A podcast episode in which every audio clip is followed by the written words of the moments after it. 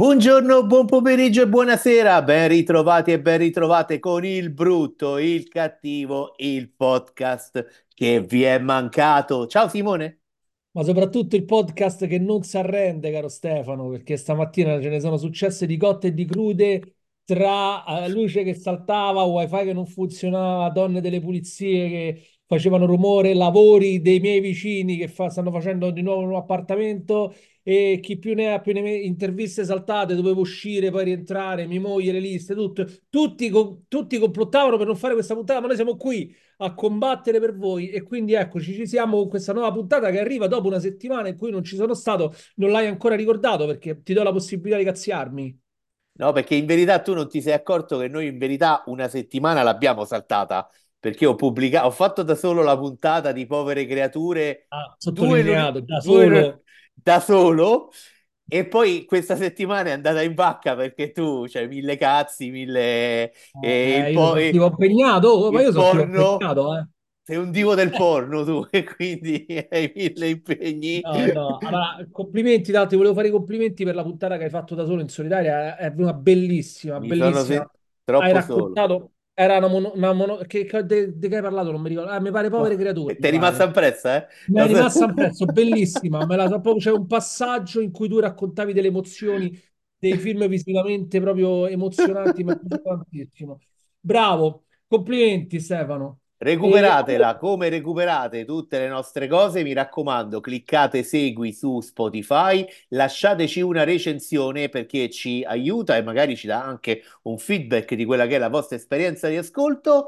Oggi, Simone, abbiamo un cose di sacco cui. di cose, abbiamo un sacco di roba, siamo pieni di roba da raccontarvi, quindi ci dobbiamo sbrigare. Faremo delle recensioni zippate per voi, così almeno siete felici che facciamo le cose, le pillole, le pilloline. Da che cosa cominciamo, caro Stefano? Allora, abbiamo un po' di notizie che ci and- avevamo voglia di, di raccontare ai nostri amici. La prima, la più attesa, è che per tutti gli abbonati di Apple TV Plus, il primo marzo arriva Napoleon di Ridley Oh, Scott. Oh, sì. Ah, che bello, non vedevo l'ora. Ah, finalmente possiamo vedere Napoleone che bombarda le piramidi, ma non è vero, non è vero perché storicamente questa cosa non è vera. Ci sono sempre i bacchettoni sui social che ti dicono che in realtà eh, il maestro Ridley non ha rispettato la storia e finalmente chi non ha avuto la possibilità di vedere questo film potrà vederlo, un film che ha fatto molto discutere, eh, è piaciuto a pochi, è, è stato odiato da molti e vedremo, insomma, però una, una- una visione va data, insomma, perché comunque si tratta sempre di Ridley Scott, c'è eh, Joaquin Phoenix, c'è Vanessa Kirby che tornerà in un'altra news tra quelle che diremo tra poco, quindi insomma, eh, vedetelo, insomma, perché ne, ne- ne vale la pena, insomma, quantomeno per discuterne. L'altra è una bella notizia per te, perché io già ti avevo visto e ti eri intristito quando avevi letto sta cosa. Secondo il direttore della fotografia, Lawrence Sharr, che è il direttore della fotografia di Joker Folie à Deux, il film, il sequel di Joker non sarà un musical. Sei contento? No, perché fino a quando non è, non è Todd Phillips, il regista, a dirmi di persona che non sarà un musical, io non mi fido. Quindi mh, eh, non, non mi fido del primo direttore della fotografia che rilascia una dichiarazione a qualche blog, non mi fido. E mi auguro che non sia un musical, lo sai, io li odio i musical e, mh, e sarebbe brutto perché Joker l'ho amato e, mh, e secondo me cioè, era pure una bella idea, oggettivamente, ti dico la verità. Era un bel azzardo fare un musical come sequel di un film eh, così, così applaudito e premiato come è stato Joker. E il fatto che non lo sia mm, mi rende molto felice, ma fino a quando non lo dice il regista, io rimango, rimango col dubbio, caro Stefano. Dove l'ha detto? L'ha detto ad Every Eye, cioè no, Every Eye ha riportato la notizia dove l'ha detto non lo so, sai che sono un Eh, ma pessimo. su Facebook queste sono cose di amici che dicono cose. Un amico mio che c'ha un amico che è amico di Todd Phillips che mi ha detto sta cosa. Non mi fido. Vai, Allora, no. poi oggi questa è la giornata tua, in effetti, perché l'altra buona notizia è che hanno annunciato il cast eh, dei nuovi Fantastici 4 e la bella notizia è che eh, la donna invisibile sarà Vanessa Kirby, La mia ragazza. la tua ragazza. Vanessa Kirby in Zizzari. E con lei, con lei la accompagneranno Pedro Pascal, Joseph Quinn nei panni della torcia e ehm, Boss, Moss Bacharach, eh, il cugino di Carmen in, ehm, in The Bear, Ebon Moss, eh, che sarà appunto la cosa. E insomma, eh, io n- faccio notare che quando Michael B. Jordan interpretò la torcia umana scoppiò eh, un, un casino eh, e invece adesso che c'è un cileno che fa Mr. Fantastic, tutti, tutti zitti. Allora, ehm, ti posso dire la verità. Allora, ehm, Pedro Pascal è una scelta che io condivido. Ehm, eh, ovviamente Pedro Pascal è oramai un prezzemolo, sta dappertutto, quindi in tutte le varie serie, film, lo, lo troviamo un po' dappertutto. E a me non, me- non- non mi dispiace, ovvio, come attore lo, lo trovo molto molto bravo, quindi mi incuriosisce molto il fatto che lui sarà Mr. Fantastic. Secondo me potrebbe andare bene. Ovviamente Vanessa Kirby non, mi, eh, non, non c'è bisogno che dico altro perché è la mia, è la mia, è la mia dolce metà. E mh, quindi l'unico dubbio che ho, eh, cioè, è è dovuto al fatto che insomma ci sta Ebon Moss Backrack, che è il, appunto, che è il cugino di The Bear, che è un attore secondo me straordinario. Lo mettono a fare la cosa, quindi ci avrà, non si vedrà mai. È tipo il casco del Mandaloriano con Pascal.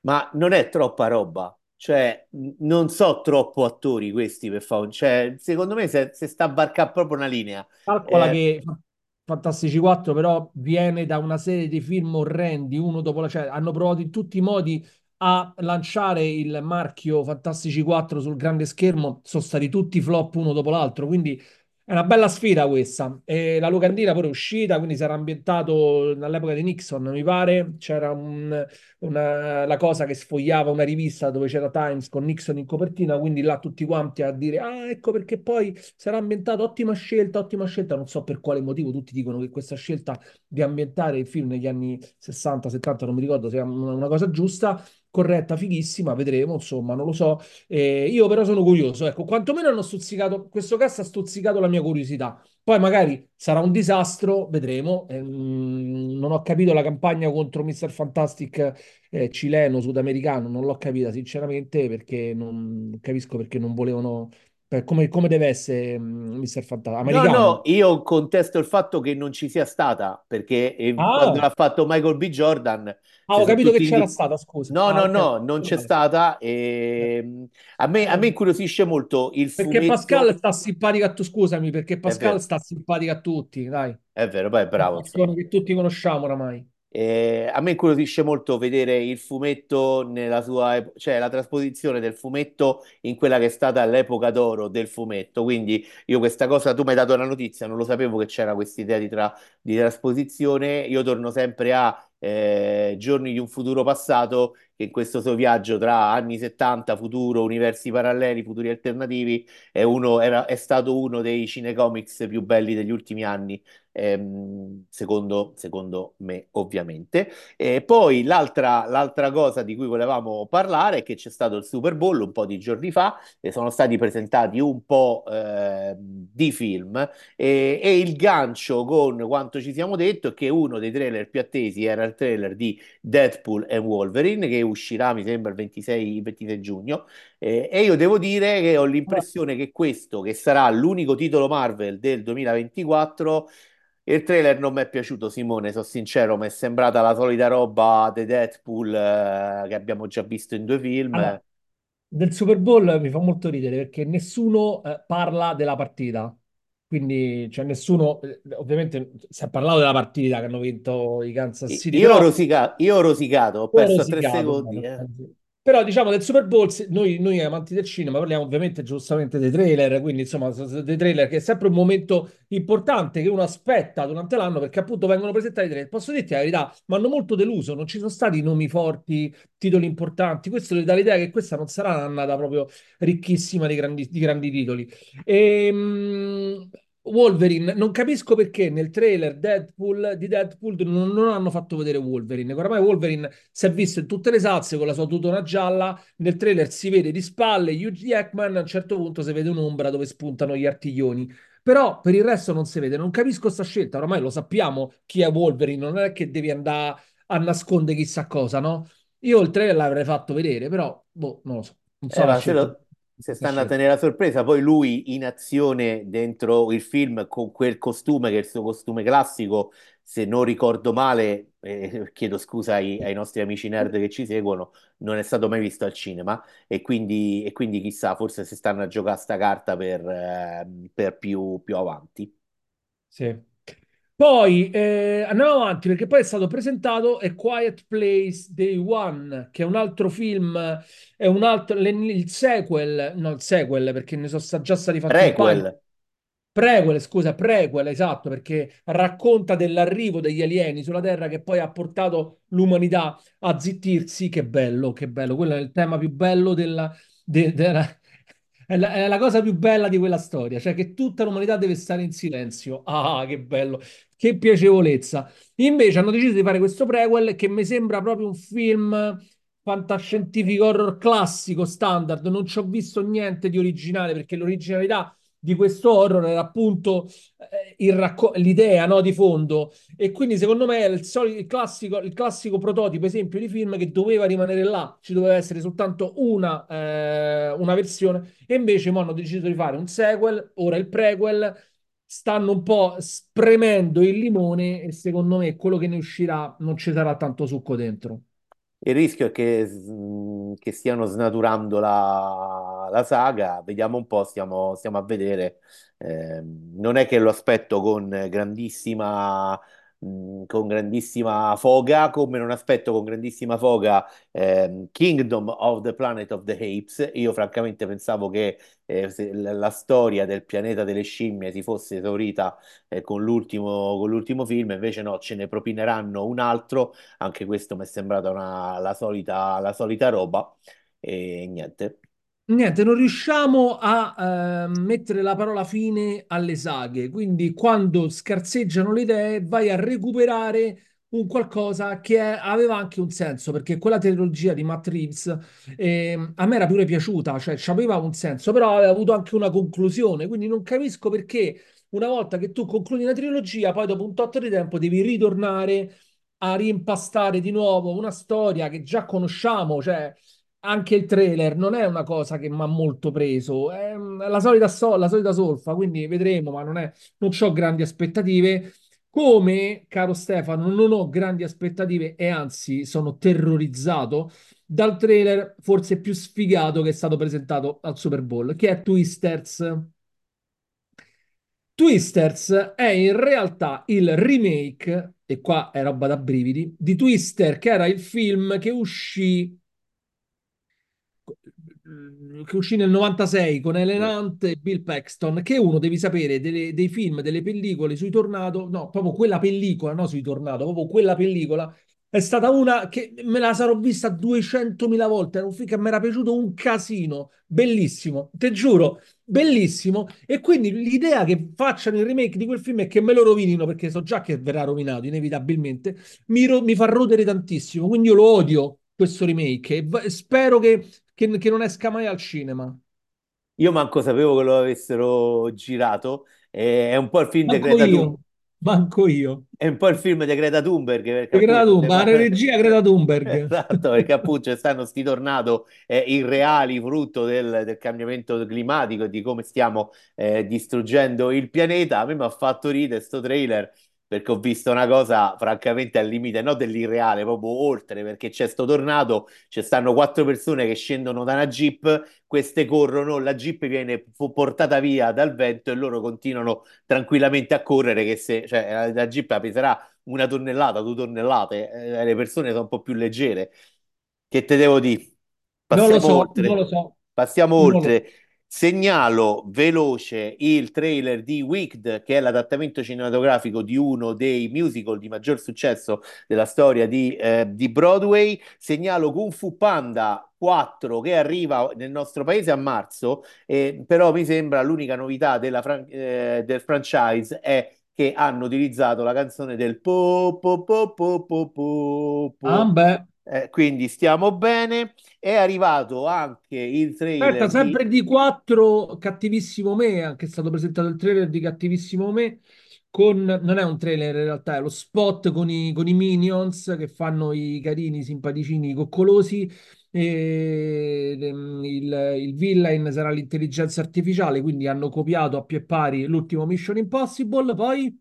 L'hanno fatto l'altro ieri, quindi. Eh, dicevo di One Love, che è stato presentato il trailer durante il Super Bowl, in America sta andando benissimo, ho visto il primo weekend 51 milioni mi sembra, e sta andando molto bene, è stato presentato il trailer molto divertente di If, eh, Imaginary Friends, questo film eh, con la regia di John Krasinski, che è quello di A Quiet Place, eh, insieme a Ryan Reynolds e i due hanno fatto uno spot molto divertente. Adesso Simone vuole che dico la mia solita cosa sul pisello di Ryan Reynolds che è stato in luoghi paradisiaci, ha frequenta- avuto una frequentazione, ragazzi, il pisello di Ryan Reynolds, che vodka Questo è fa? un grande Eh, classico. Come parli, come nomini Ryan Reynolds, devi comunque usare anche questa. Lo devi presentare così. Devo Mi dire, il biglietto di presentazione perfetto. tra l'altro è il secondo trailer con Ryan Reynolds, quindi la Ryan Reynoldizzazione del, del mondo del cinema, perché visualizzazione completa, globale, però. Eh, Sta su Disney, eh, sta al cinema. eh, appena è uscito il mese scorso Welcome to Wrexham, la seconda stagione della sua serie docu-serie TV molto divertente su lui, proprietario di una squadra di calcio insieme a un collega di cui ora mi sfugge E tra l'altro, con nome. tutti i soldi che si sta a fare sto periodo, si può comprare pure Mbappé al Wrexham, direi. Probabilmente. Poi Pensa c'è stato, aspetta, che c'è The Fall Guy, non ci non ci- non ci deconcentriamo. The Fall Guy, che è un film Universal ehm, che vede appunto il ritorno dopo il trionfo di Barbie, di cui hanno- tutti hanno parlato, il classico di Ryan Gosling che mm, miscelerà azione, film d'azione con, con un film d'amore, non si capisce bene, arriva a maggio e racconta la storia di questo stuntman che è appassionato di Taylor Swift. E ci sarà Emily Blunt, ci sarà mm, Aaron Taylor Johnson, insomma il cast è figo. E il trailer è abbastanza divertente. Boh. A Beh, me è- si sta buttando un po' su questi personaggi un po', un po' particolari, un po' eh, l'ha sempre, l'ha sempre un po' fatto. Ti ricordi The Nice Guys con, eh, con Russell bravo. Crowe in cui era un po' sto cazzone? Carriera un po' strana quella di Ryan Gosling, grandissimo attore, secondo me.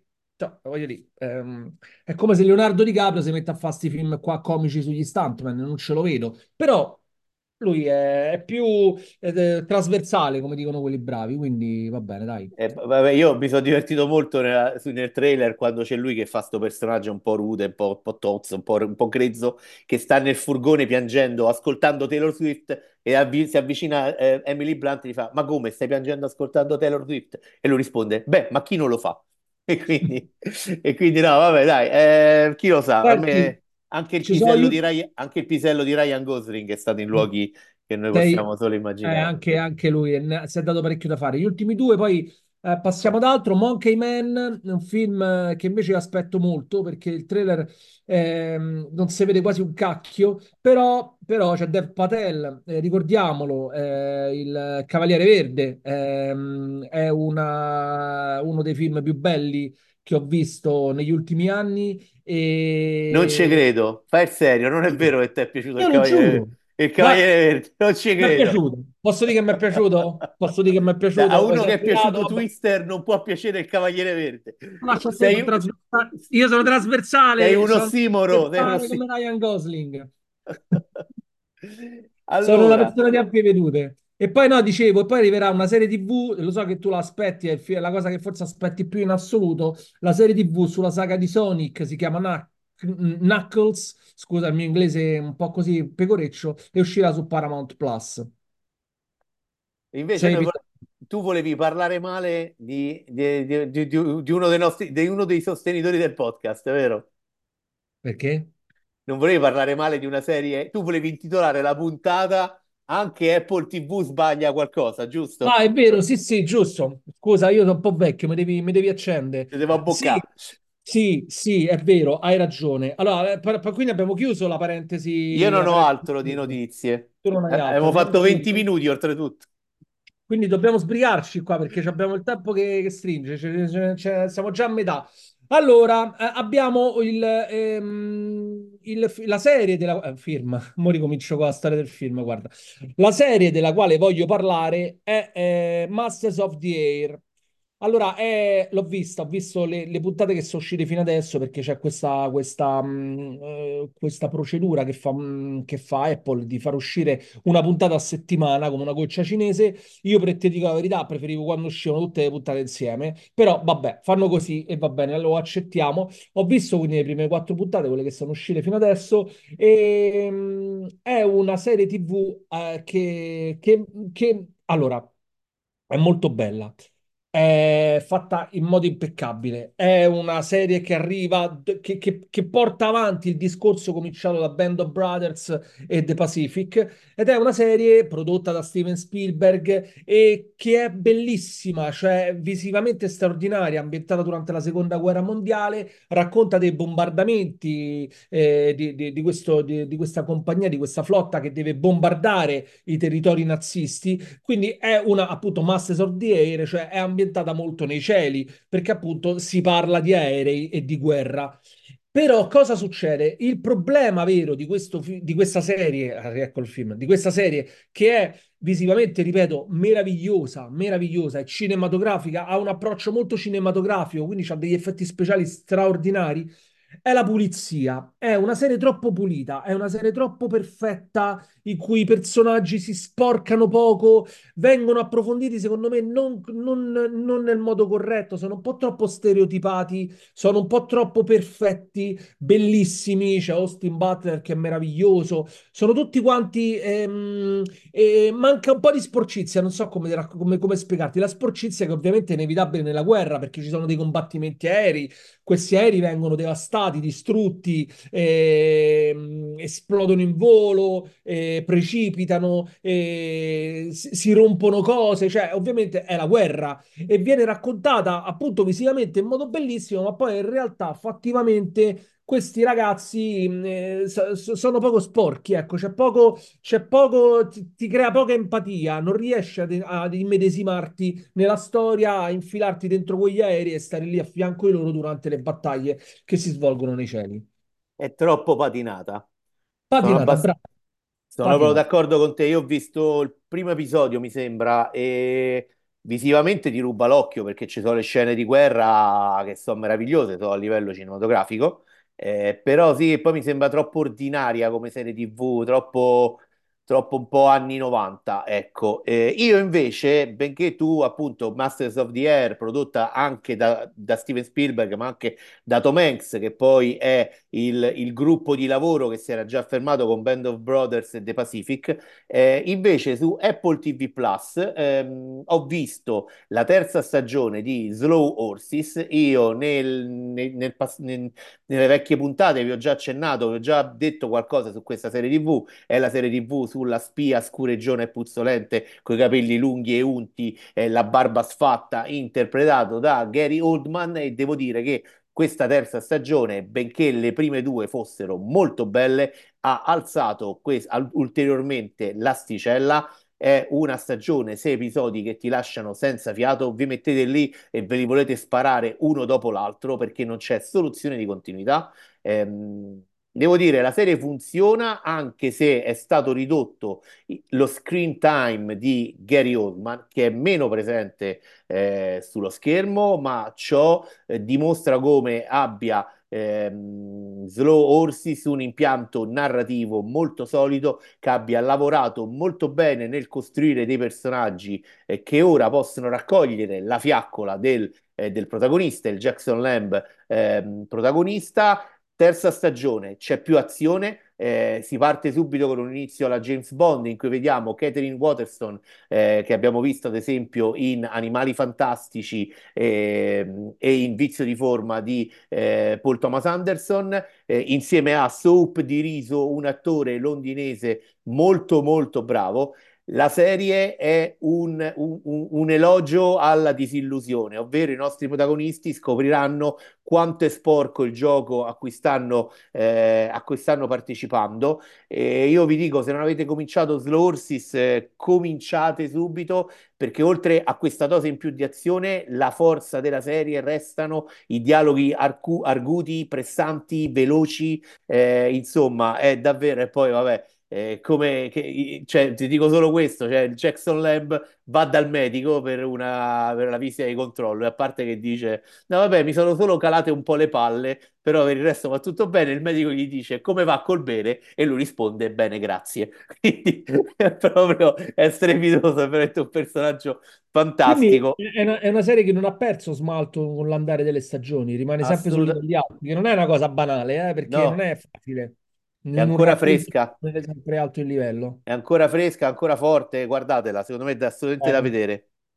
Dai, andiamo veloci che qua il tempo stringe e ci abbiamo ancora roba da fare. Passiamo agli italiani perché questa, questi giorni, queste- questa settimana escono parecchi film ehm, italiani al cinema e l'abbiamo visti Stefano e ve li, ve- ve li raccontiamo perché vi dobbiamo dire se vale la pena vederli o no. Allora, io ho due film, Stefano. Parto io o vai te? Vai, vai.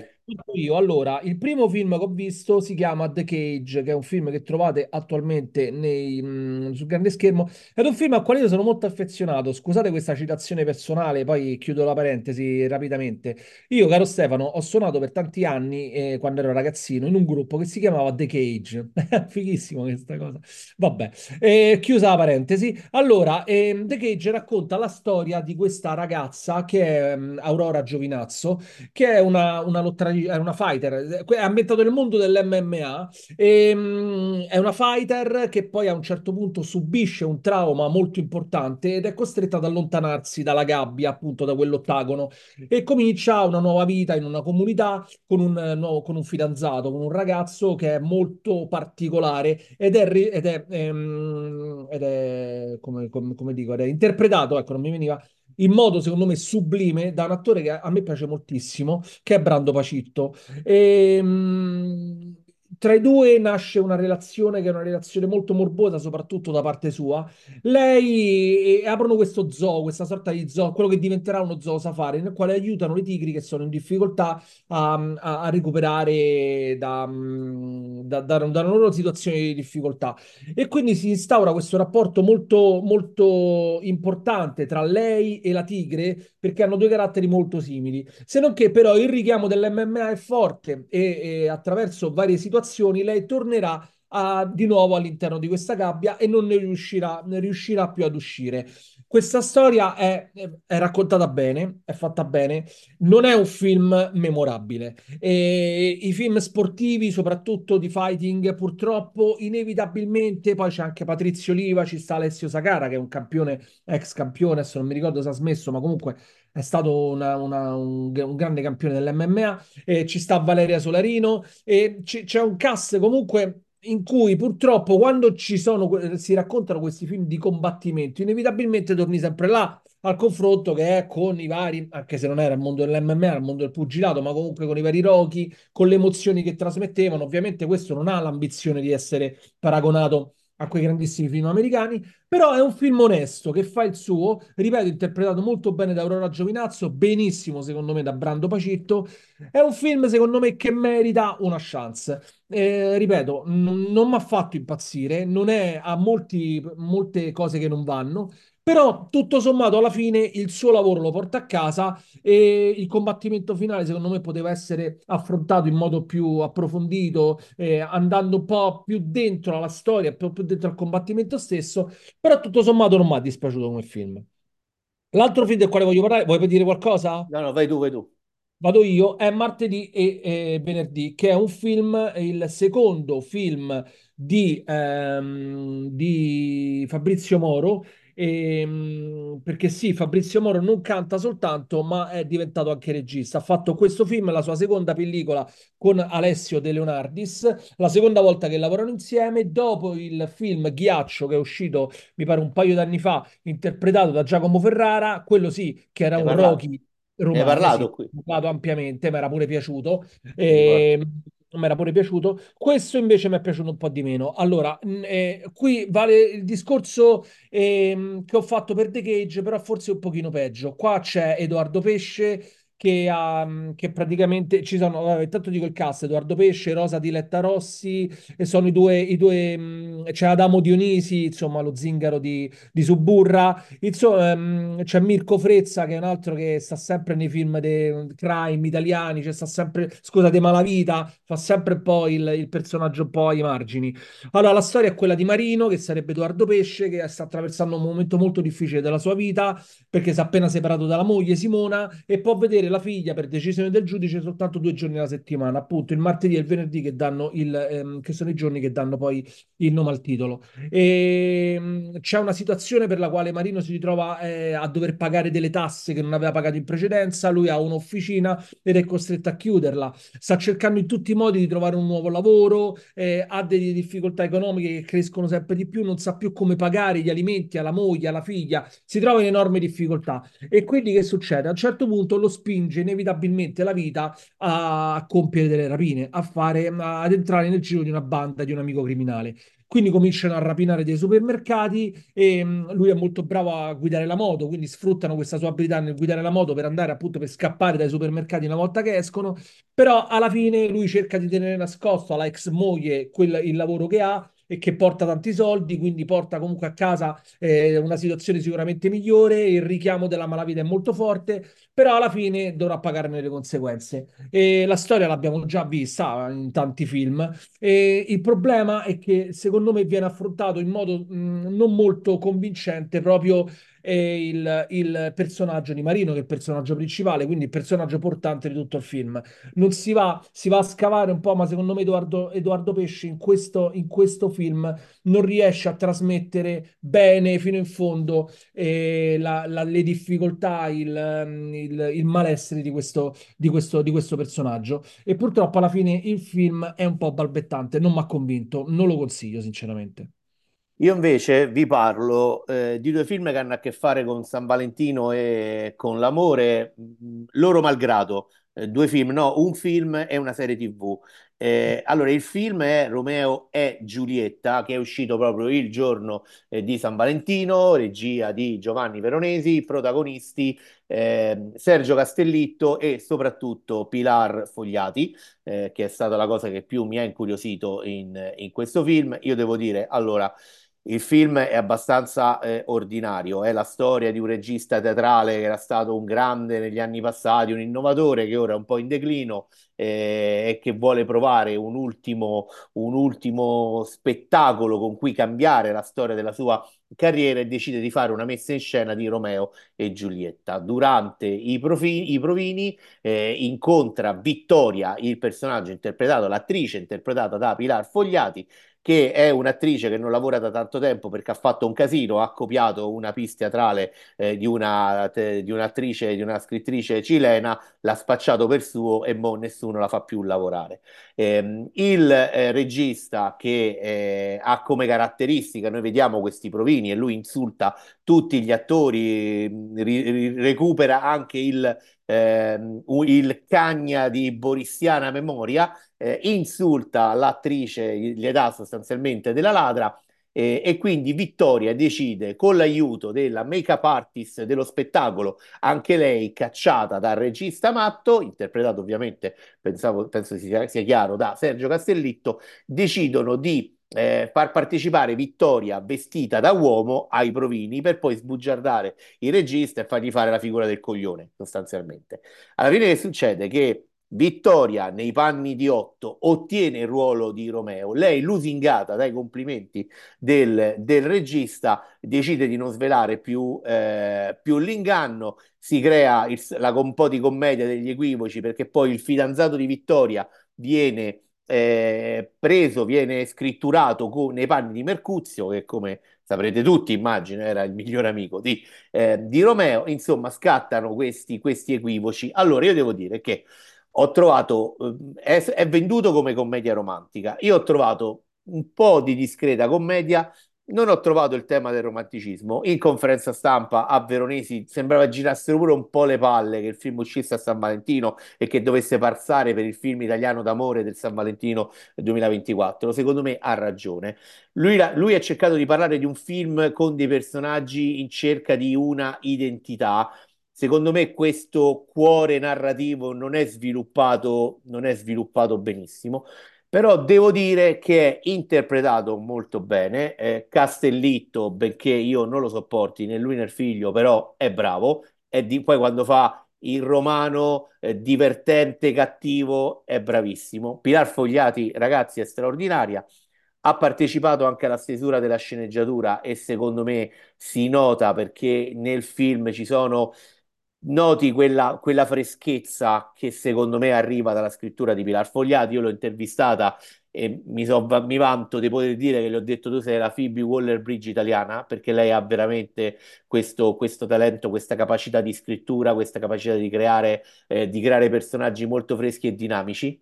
E lei ti ha fatto i complimenti, E lei mi ha fatto i complimenti, ha detto. Dai, è, dilla, dilla tutta, dilla è tutta. stata un'intervista molto divertente, ha detto, sono eh, veramente contento. c'è gente che ci fa i reel per settimane, eh. Dai, non I- fare il, il timido. io invece non lo farò. Eh, il film non sta andando bene al botteghino, non so neanche se consigliarvelo. Eh, io, per me i film sono da vedere tutti, sono sincero, questo è un po' deve tanto a Tuzzi e Shakespeare in Love, inutile negarlo. L'altra cosa di cui volevo parlare velocemente, sempre San Valentino, ma questo è uscito su Sky, serie TV, il 16 febbraio, chissà perché è un amore da un'idea di Stefano Accorsi, oramai Stefano Accorsi, meme vivente di se stesso. Il film e la serie è da un'idea di Stefano Accorsi, che è anche sceneggiatore, e racconta la storia di questi due, Anna e Alessandro, che intrattengono per vent'anni una storia epistolare, si erano conosciuti da ragazzi, erano- avevano vissuto una, pic- una storia d'amore, come se ne vivono tanti nella nostra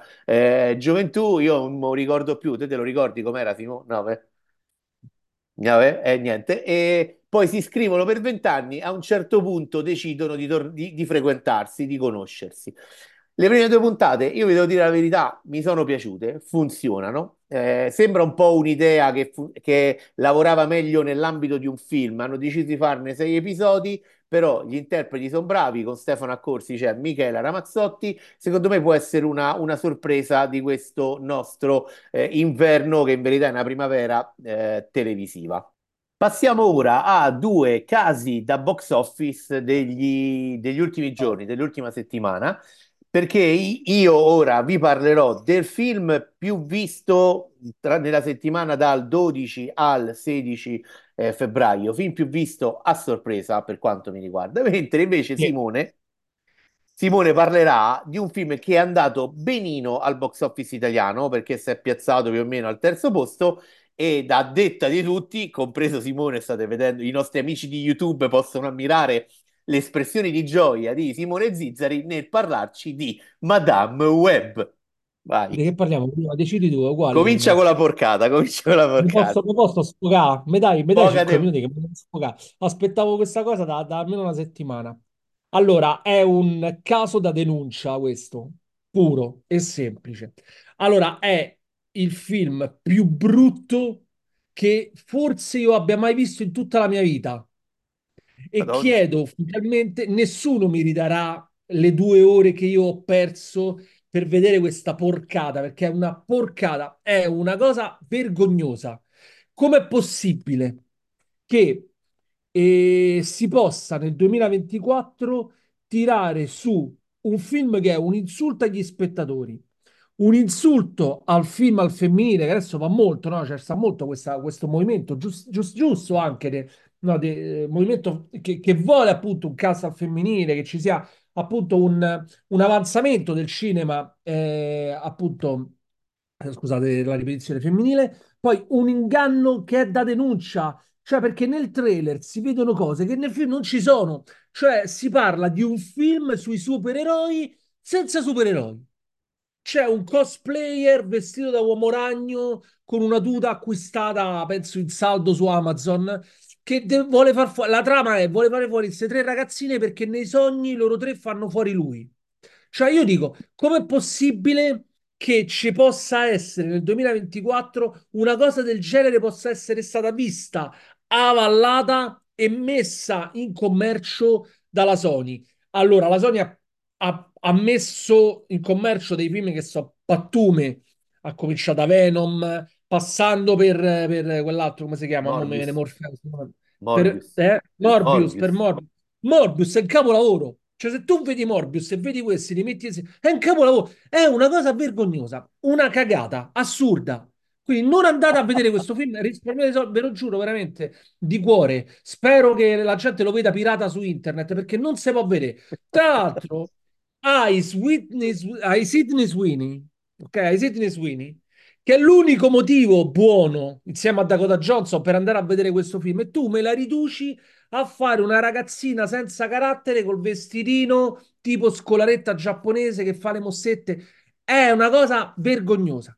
E tra l'altro mi ha fatto molto ridere perché ho letto un po' in giro su, su internet le varie, le varie recensioni, no? Ovviamente tutte brutti, cioè terribili perché è un film che è una cagata assurda. E c'era, mi ha fatto molto ridere eh, un commento, non so di chi adesso, non voglio nominarlo perché magari poi mi sbaglio, però eh, lo cito perché faceva troppo ridere. Da- Dakota Johnson ha deciso di accettare il ruolo di Madame Web che prevede il futuro, cioè ma Dakota Johnson prevede il futuro e ha accettato di fare questo film, quindi i superpoteri evidentemente non gli funzionano bene, mi pare evidente.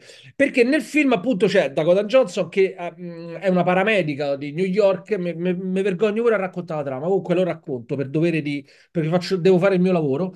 E, um, è una paramedica di New York che a un certo punto ha un incidente e praticamente viene, um, diventa una e diventa acquista per una, per una cosa che poi accade nel film, eh, se si può chiamare così, e un colpo di scena, se si può chiamare così, acquista i poteri e quindi appunto ehm, ha questo potere di, di, di, prevedere il futuro.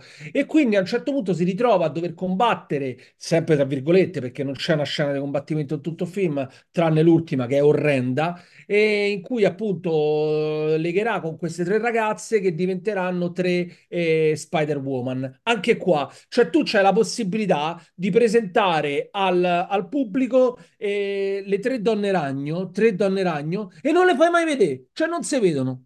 Nel film non si vedono le donne ragno. Cioè tu c'hai questa cosa che puoi lanciare, a me è un'idea nuova, non era mai, non era mai accaduta, diciamo, in un film vero e proprio, niente, non lo fanno vedere. Quindi non si vedono le donne ragno. Cioè tu lo vedi nel trailer, non lo vedi nel film. E tra l'altro poi ehm, il film si conclude addirittura con un gancio, quindi pure la possibilità di sequel, che io spero non, non accadrà mai una cosa del genere. Quindi cioè, è proprio un disastro su tutta la linea. Eh, tra l'altro mi pare che l'inganno è anche, risiede anche nel fatto che dalle immagini arrivate dei red carpet c'è Sidney Sweeney con questo meraviglioso décolleté che credo che sia una delle Perché cose più belle della se sono storia. giocati, se sono giocati la carta che se dovevano giocare nel film, hanno capito che aveva fatto una cazzata, hanno detto, senti, ve prego, aiutateci voi, andate nude sul red carpet e pe- speriamo di pe- di pescare qualcuno, insomma, però.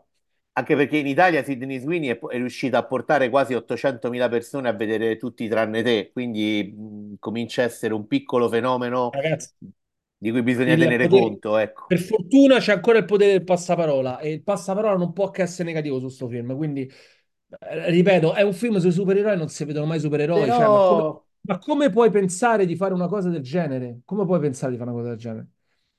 Però Poi film ambientato uno Spider-Verse, quindi cioè, tu potresti pure far vedere Spider-Man, non lo fai vedere.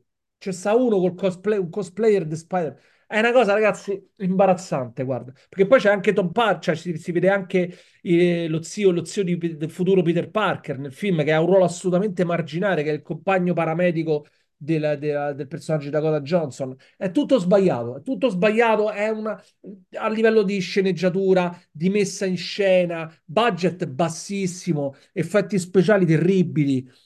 È tutto sbagliato, ragazzi. Veramente, non so, veramente no- stavo pensando, dico, cerchiamo di trovare un modo per salvare un AP, niente, non c'è proprio appiglio, non c'è proprio niente da salvare.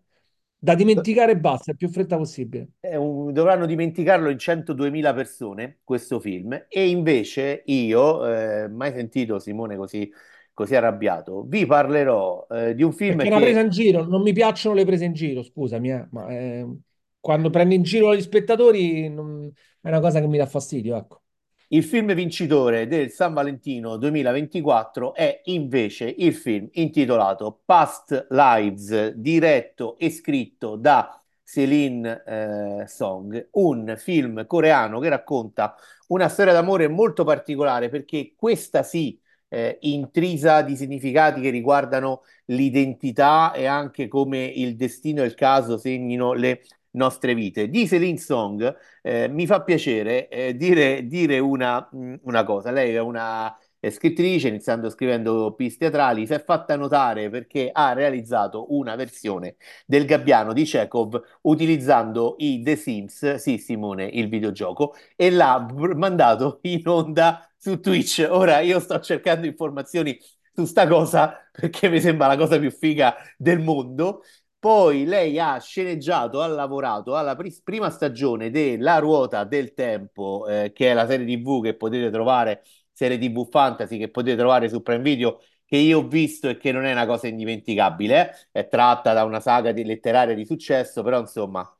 Invece questo film mi ha, mh, mi ha sorpreso eh, molto positivamente perché come tu credo che puoi sapere e i nostri ascoltatori potranno immaginare, io non è che sia un grande fan delle storie d'amore, no? Eh, questo film racconta una storia d'amore, racconta la storia di Na Young e Hang Seo, eh, che erano bambini a Seul e che si frequentavano quei piccoli amori eh, di quando siamo cuccioli, 12 anni, e che sono le cose che uno ricorda con più, anche con tanta, con tanta tenerezza. La loro storia si interrompe quando la famiglia di Na Young decide di trasferirsi in Canada e quindi i due perdono i contatti tra di loro. Si ritroveranno 12 anni dopo, grazie ai social e nuove tecnologie, e cominceranno una eh, corrispondenza eh, a, a, vedersi su Skype. Anche qui torna il discorso della corrispondenza di cui abbiamo mh, parlato per un amore. Poi all'improvviso il loro rapporto, tra virgolette, su Skype, e, e chiamiamo epistolare, si interrompe finché un giorno Hang Seo decide di andare in vacanza a New York dove Na Yeong si è trasferita e dove vive con suo marito. E il film ehm, lavora molto eh, sul discorso dell'appartenenza, della, ehm, de, de, anche dell'appartenenza culturale delle persone, di come questa possa compo- comporre, com- come questa è un elemento fondamentale delle nostre personalità e come entri in gioco anche nella, eh, nella costruzione dei nostri rapporti personali. Quindi Na Young, è, diciamo, c'è un momento in cui comincia la, la, serie non mette mai in scena la storia d'amore tra loro due, ma racconta la possibilità eh, di questo rapporto, di come non è mai nato, di come appunto questa cosa sia stata guidata dal, dal caso e di come le tradizioni culturali del paese in cui nasciamo, di cui comunque poi ci portiamo dentro eh, i ricordi e la formazione eh, psicologica e culturale, influenzino, ehm, influenzino quello, quello che noi siamo. Mi è piaciuto molto perché la sceneggiatura è molto delicata, è molto approfondita, va tanto dentro eh, questi discorsi. Non è un caso che sia anche una sceneggiatura molto autobiografica perché Celine Song pro- è proprio una, una- una ragazza coreana eh, che ha 10 anni, mi sembra, i genitori si sono trasferiti in Canada, proprio come accade nel film, e quindi si vede che lei è molto, che è molto personale questa, questa storia. È un melò classico che però è stato attualizzato, è stato attualizzato in un tempo in cui eh, le identità sono, eh, sono cangianti, sono migranti, sono queste identità di queste persone che cambiano, che cambiano paese, che appunto sono costretti a vivere, costretti o hanno voluto vivere in una nuova, in una nuova nazione profondamente diversa dalla loro d'origine. C'entrano anche le nuove tecnologie, eh, appunto perché il loro rapporto va avanti su Skype. È un film che ha avuto 5 candidature Golden Globe, 2 candidature agli Oscar, vedremo il 10 marzo come andrà. Eh, insomma, io vi devo dire la verità non pensavo, ma sto film mi è piaciuto tantissimo, lo trovate ancora in sala e il mio, io un euro per dirvi and- me lo gioco, andatelo a vedere perché è un film molto molto bello. Bene, benissimo, caro Stefano. È stata Abbiamo lunga, concluso. È È stata stata lunga, è lunga, stata è stata faticosa, ma vi abbiamo detto tutto. un'esperienza meravigliosa. Senti, allora, vabbè, mo prossimamente tanto abbiamo- avremo una, una puntata speciale, insomma, parleremo de- de- de- de- di, ad esempio di Dune 2 che dovrà uscire tra poco, insomma, eh, nei cinema italiani, ne parleremo approfonditamente, insomma, ci abbiamo un po' di roba che che prossimamente mh, avremo modo di raccontarvi e di, di potervi illustrare. Caro Stefano, io ti- ti saluto. Ciao Simone. Un saluto a tutti i nostri Ciao amici e amici, ci vediamo presto. ciao Non amici. andate a vedere Madame Web, mi raccomando. Andate a Ciao, vedere Past Lives. Ciao. ciao.